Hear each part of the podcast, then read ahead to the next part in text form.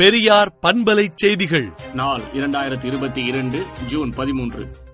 மகளிர் அணி மற்றும் மகளிர் பாசறை மாநில மாநாடு நடத்துவோம் என்றும் 33 விழுக்காடு இடஒதுக்கீடு சட்டத்தை உடனே நிறைவேற்றுக உள்ளிட்ட 16 தீர்மானங்கள் திருச்சியில் நடைபெற்ற மகளிர் அணி மற்றும் மகளிர் பாசறை மாநில கலந்துரையாடலில் நிறைவேற்றப்பட்டது.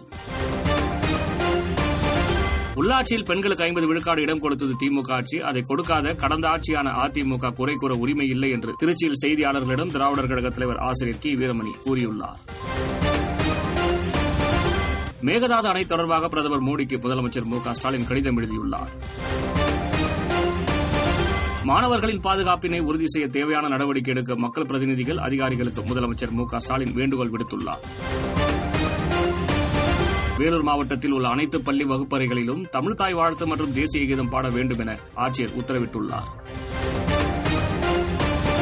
தமிழகம் முழுவதும் இன்று பள்ளிகள் திறக்கப்பட்ட நிலையில் பாட புத்தகங்கள் மற்றும் நோட்டுகள் வழங்க ஏற்பாடு செய்யப்பட்டுள்ளது. தமிழகம் முழுவதும் உள்ள அரசு பள்ளிகளில் 1 முதல் 5ஆம் வகுப்புகளுக்கு எண்ணும் எழுத்தும் திட்டத்தை முதலமைச்சர் மு க ஸ்டாலின் தொடங்கி வைத்தார். ஆன்லைன் சூதாட்டம் தொடர்பான விளம்பரங்களை ஒளிபரப்பவோ பிரசுரம் செய்யவோ கூடாது என மத்திய அரசு அறிவுறுத்தியுள்ளது. அடுத்த 5 முதல் 6 ஆண்டுகளில் இந்தியா ஹைப்பர்சானிக் ஏவுகணையை வைத்திருக்கும் என அதுல் ராணே பேசியுள்ளார். ராகுல்காந்தியை பார்த்து மத்திய அரசு பயப்படுவதாக காங்கிரஸ் தெரிவித்துள்ளது.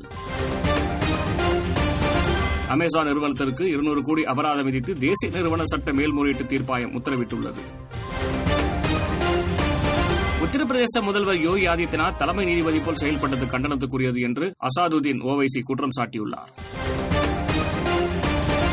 கூகுளில் பணியாற்றிய 15,500 பெண்களுக்கு ரூபாய் 922 கோடியை இழப்பீடாக வழங்க கூகுள் ஒப்புக் கொண்டுள்ளது. இலங்கை மன்னார் காற்றலை மின்சார திட்டத்தை அதானியின் நிறுவனத்திற்கு வழங்க தனக்கு அழுத்தம் தரப்பட்டதாக குற்றம் சாட்டிய அதிகாரி ராஜினாமா செய்துள்ளது இலங்கையில் பரபரப்பை ஏற்படுத்தியுள்ளது. உக்ரைன் ராணுவத்தின் பயன்பாட்டிற்காக மேலும் 15,000 இணையதள கருவிகளை அனுப்பியுள்ளதாக எலன் மாஸ்க் கூறியுள்ளார்.